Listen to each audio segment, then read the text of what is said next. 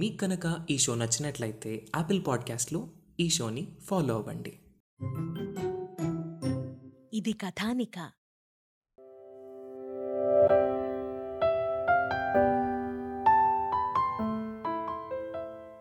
పంతొమ్మిది వందల ఎనభై ఏడు ఏప్రిల్ ఇరవై ఐదవ తేదీ ఉదయం ఐదు గంటల నలభై నిమిషాలు. డోబ్రా యుద్రా, good morning. Aeroflot wishes all the passengers to have a happy journey. The flight is going to take off to Tashkent in five minutes. Thank you. స్త్రీ కంఠస్వరం స్పీకర్లో నుండి సన్నగా, మెల్లగా, మధురంగా వినపడింది. వంశీకృష్ణ తన కుడి చేతి వైపునున్న బటన్ను నొక్కి సీటు వెనక్కు వాలిపోయేలా చేసి రిలాక్సింగ్గా చేరిగిలపడ్డాడు. కుడిపక్కన ఉన్న కిటికీ అద్దం నుండి అవతలకు చూశాడు. బయట ప్రపంచంలో చిరుచీకట్లు తొలగిపోయి సన్నని వెలుగురేకులు పరుచుకుంటున్నాయి. రన్వే మీద దీపాలు మాత్రం కాంతిని విరజిమ్ముతూ ఇంకా వెలుగుతూనే ఉన్నాయి. దూరంగా కంట్రోల్ టవర్ మీద ఫ్లాష్ లైట్ వెలుగుతూ ఆరుతూ తమ విధిని నిర్వహిస్తున్నాయి. ఎక్స్క్యూజ్ మీ, తీయని స్వరం వినబడ్డంతో పక్కకు చూశాడు వంశీకృష్ణ. చిరునవ్వుతో, చేతిలో వ్యానిటీ కేస్తో, భుజానికి ఎయిర్ బ్యాగ్తో ఒక ఆమె నిలబడి ఉంది. ఆమె ముఖం నిండా చిరుచెమట్లు కమ్ముకుని ఉన్నాయి. Can I sit here? ఎంతో మాధవమైన స్వరంతో అర్థిస్తున్నట్లుగా అడిగిందామె పక్కనున్న ఖాళీ సీటు వంక చూపిస్తూ. వెల్కమ్ అన్నాడు వంశీకృష్ణ సీట్లో సర్దుకుంటూ. థ్యాంక్ యూ అంటూ పొందిగ్గా తన సీట్లో కూర్చుంది. తర్వాత వానిటీ కేసు నుండి రుమాలు బయటకు తీసి అద్దుకున్నట్లుగా ముఖం తుడుచుకుంది. చిన్న అద్దం బయటకు తీసి ముఖమంతా పరికించి చూసుకుని మళ్లీ దాన్ని లోపల ఉంచి కేసు మూసేసింది. అబ్బా అనుకుంటూ ఎంతో అలసిపోయిన దానికి మళ్ళీ సీట్లో వెనక్కి వాలిపోయింది. అయితే మీరు తెలుగువాళ్లేనమాట అన్నాడు. ఆ యువతి అతడి వంక ఆశ్చర్యంగా చూసింది. మీరు తెలుగువాళ్ళా? మై గాడ్, నేను తెలుగుదాన్నని ఎలా పోల్చుకున్నారు? ఆ ప్రశ్న అడుగుతూ ఉంటే ఆమె కళ్ళు ఆల్చిప్పల్లా పెద్దగా విచ్చుకున్నాయి. ఆశ్చర్యం కళ్లల్లో ప్రతిఫలింపచేస్తూ కనురెప్పలు వేగంగా ఇటూ అటూ కదిలాయి. చాలా ముచ్చటగా, అందంగా ఉన్నాయి మీ కనుపాపలు అనబోయాడు వంశీకృష్ణ. కాని బొత్తిగా పరిచయం లేదు, అలా మాట్లాడడం బాగుండదని సరిపెట్టుకుని మౌనంగా ఉండిపోయాడు. ఎలా పోల్చుకున్నారో చెప్పలేదు మీరు?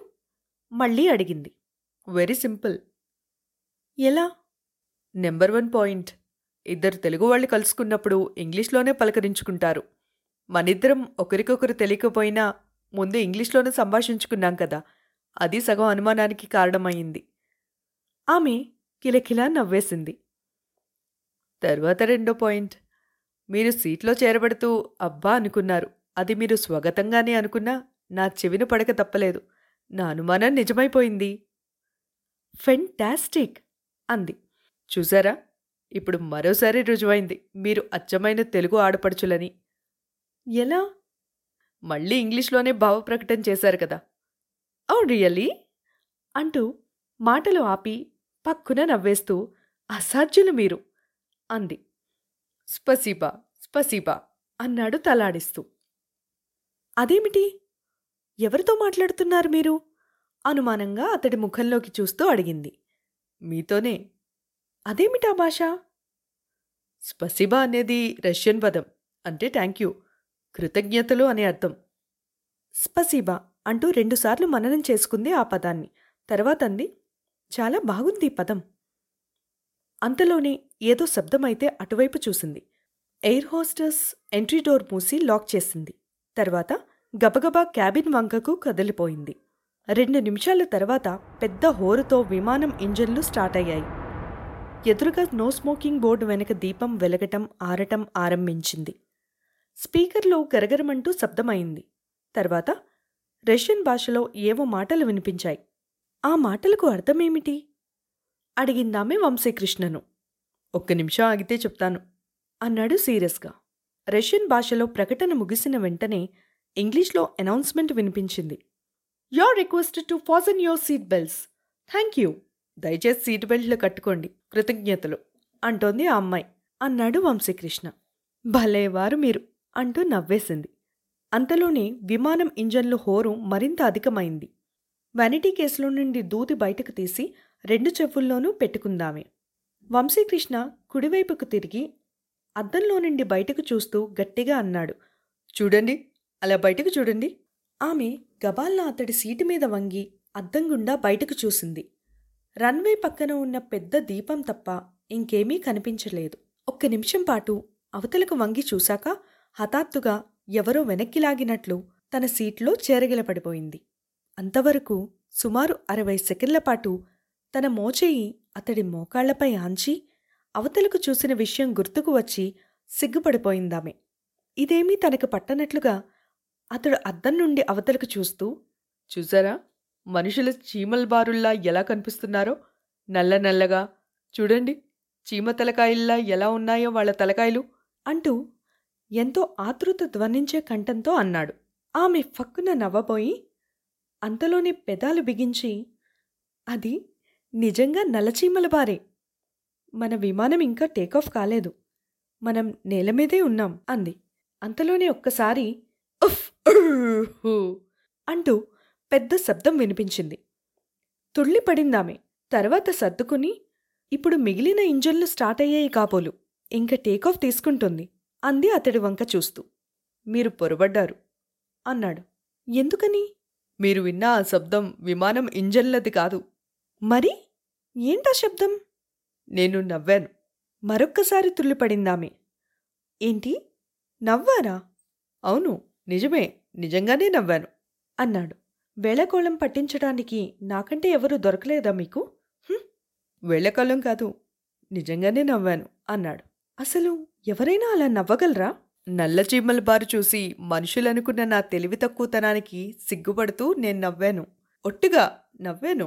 కావాలంటే మళ్ళీ అలాగే నవ్వుతాను, నా వంక చూడండి అంటూ పెదాలు బిగించి ఉఫ్ అనే శబ్దంతో ఫళ్ళున నవ్వాడు వంశీకృష్ణ. అతడు నవ్వటం పూర్తయిన తర్వాత కూడా రెండు నిమిషాల సేపు చేతులతో కళ్ళు రెండూ మూసుకుని కదలకుండా కూర్చుండిపోయిందామె. తర్వాత మెల్లగా చేతులు తొలగిస్తూ అతడి వంక వింతగా చూసి, అబ్బా, అంత వింతగా ఎలా నవ్వగలరు? విమానంలోని ప్రయాణికులందరూ అది ఇంజన్ల శబ్దమేననుకుంటున్నారు, లేకపోతే అందరూ ఈ వైపే చూసేవారు అంది. అతడు చిరునవ్వుతో ఆమె వంక చూస్తూ ఉండిపోయాడు. ఒక్క నిమిషం ఇద్దరి మధ్య మౌనం చోటు చేసుకుంది. అంతలోనే మళ్లీ ఫెళ్ళున శబ్దం ఆరంభమైంది. మళ్లీ నవ్వుతారెందుకు? అలా నవ్వకండి బాబు, నాకు భయంగా ఉంది. నవ్వటం లేదు, ఈసారి నిజంగా విమానం శబ్దమే. పరుగు ఆరంభమైంది, అదిగో చూడండి రన్వే మీద దీపాలు ఎలా వెనక్కి వెళ్తున్నాయో అంటూ అవతలికి చూపించాడు. క్రమక్రమంగా విమానం వేగం పుంజుకుంది. ఆమె తన సీటుకు ఎడమవైపుకు ఉన్న బెల్టును బయటకు లాగింది. కుడివైపున తడిమి మరో బెల్టు బయటకు తీసి తన నడుం మీదుగా ఆ రెండింటినీ బిగించబోయింది. అవి రెండూ బిగపట్టం లేదు. వంశీకృష్ణ ఆమె వంక తదేకంగా చూస్తూ, మళ్ళీ నవ్వమంటారా అంటూ అడిగాడు. వద్దు, నేను హడలి చచ్చిపోతున్నాను. అది సరే, మళ్ళీ నవ్వటమెందుకు అంది బెల్ట్లు మరింత దగ్గరగా లాగి బిగించే ప్రయత్నం చేస్తూ. చెప్పమంటారా? చెప్పమనే కదా అడిగేది అందామె చూపులు మరల్చకుండా. మీ చేతిలో ఉన్న బెల్ట్లు తగులుకోవు. ఎందుకని? అవి రెండు మేల్ కప్లింగ్స్. మరి ఫీమేల్ కప్లింగ్స్ ఏది? అంటూ చేతుల్లో బెల్ట్లోనూ వదిలేసింది. అది మీ దగ్గరే ఉంది అన్నాడు ముఖంలో ఏ భావమూ కనిపించకుండా. ఆ మాటలకు ఆమె ముఖం ఎర్రగా కందగడ్డలా తయారయ్యింది. రోషంగా సీట్లో నుండి లేచి నిలబడింది. అతడి వంక తిరిగి సీరియస్గా ఏదో అనబోయింది. అంతలోనే అతడు సీటు కింద భాగం నుండి చటుక్కున బెల్టు రెండో భాగం బయటకు లాగి ఆమెకు అందిస్తూ, మీరు కూర్చుండిపోయారు దీనిమీద అన్నాడు. ఆమె విసురుగా బెల్టు అందుకుని తన సీట్లో కూలబడి నడుం చుట్టూ బిగించుకుంది. మీ దగ్గర రెండో మేల్ కప్లింగ్ నాది, నాకివ్వండి అన్నాడు. ఆమె తన కుడివైపున ఇరుక్కున్న బెల్టు బయటకు లాగి అతడికి అందించింది. అతడు కొంతసేపు బెల్ట్లు బిగించుకునేందుకు ప్రయత్నిస్తూ నానా కష్టమూ పడుతూ ఉంటే తనలో తాను నవ్వుకుంటూ మౌనంగా చూస్తూ కూర్చుండిపోయింది. రెండు నిమిషాల సేపు అతడు వాటితో కుస్తీ పడి చివరకు సాధ్యం కాక బిగించుకోకుండా వదిలేశాడు. అంతలోనే ఎయిర్ హోస్టెస్ అటువైపు వచ్చింది. అతడు పడుతున్న అవస్థను చూసి దగ్గరగా వచ్చి, మే ఐ హెల్ప్ యూ అంటూ అడిగింది. ప్లీజ్ అన్నాడు వంశీకృష్ణ. ఎయిర్ హోస్టెస్ బెల్ట్లో రెండింటినీ సుతారంగా దగ్గరకు చేర్చి అతడి పొత్తికడుపు మీద కాస్త గట్టిగా బిగించినట్లు అమర్చింది. స్పసిబా అన్నాడు చిరునవ్వుతో. ఫజాలుస్తా అంటూ మరిన్ని చిరునవ్వులు ఒలకపోస్తూ ఆ వరుసను దాటి వెళ్ళిపోయింది ఎయిర్ హోస్టెస్. ఫసాలుస్తా అంటే అర్థమేమిటి అడిగింది. నో మెన్షన్ ప్లీజ్ అని వాడతాం కదా, సుమారు అదే అర్థంలో వాడతారు రష్యా భాషలో. మీకు నిజంగా బెల్ట్స్ తగిలించుకోవడం రాదా? ఆమె అతడి వంక అనుమానంగా చూస్తూ అడిగింది. ఎందుకు రాదు మరి? ఎయిర్ హోస్టెస్ మన మీదకు వంగి వాటిని తగిలిస్తే అదో ఆనందం కాదంటారా? ఆమె మాట్లాడలేదు, ముఖం తిప్పేసుకుంది. కొన్ని కొన్ని పనులు ఎవరికి వారు చేసుకోవడం కంటే అందమైన అమ్మాయిలు చేస్తే బావుంటుందని చెప్తుంటాడు మావాడు. మీవాడెవడు? అదే అంతరాత్మ.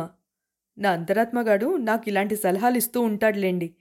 సినిమాల్లో మనిషిలోంచి అంతరాత్మ నడిచి రావడం, మళ్ళీ కలిసిపోవడం మీరు చూడలేదా?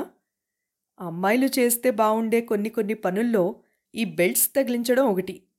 ఆహా, ఇంకా ఏవేమున్నాయో ఆ లిస్ట్లో అంటూ చిరునవ్వుతో అడిగింది. చెప్పమంటారా? చెప్పండి. ఈవేళ తేదీ ఎంత? తేదీయా? తేదీ ఎందుకు? దానికి దీనికి ఏంటి సంబంధం అంది ఆశ్చర్యంగా. వంశీకృష్ణ చిన్నగా నవ్వేశాడు.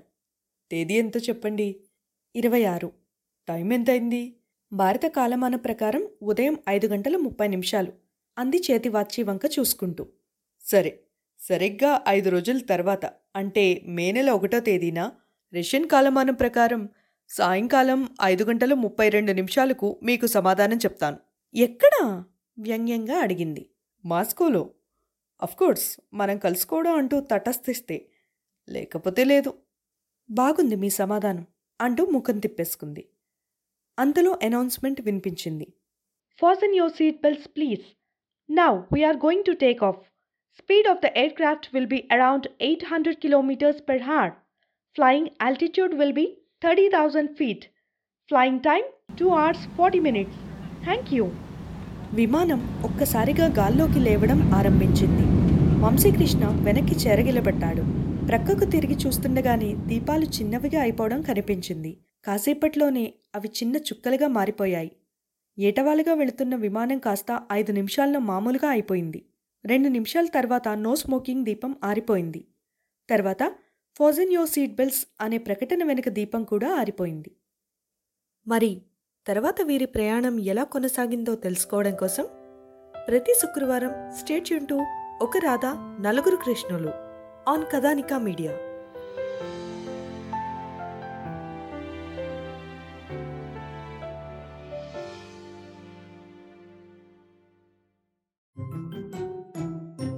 ఇది కథానిక.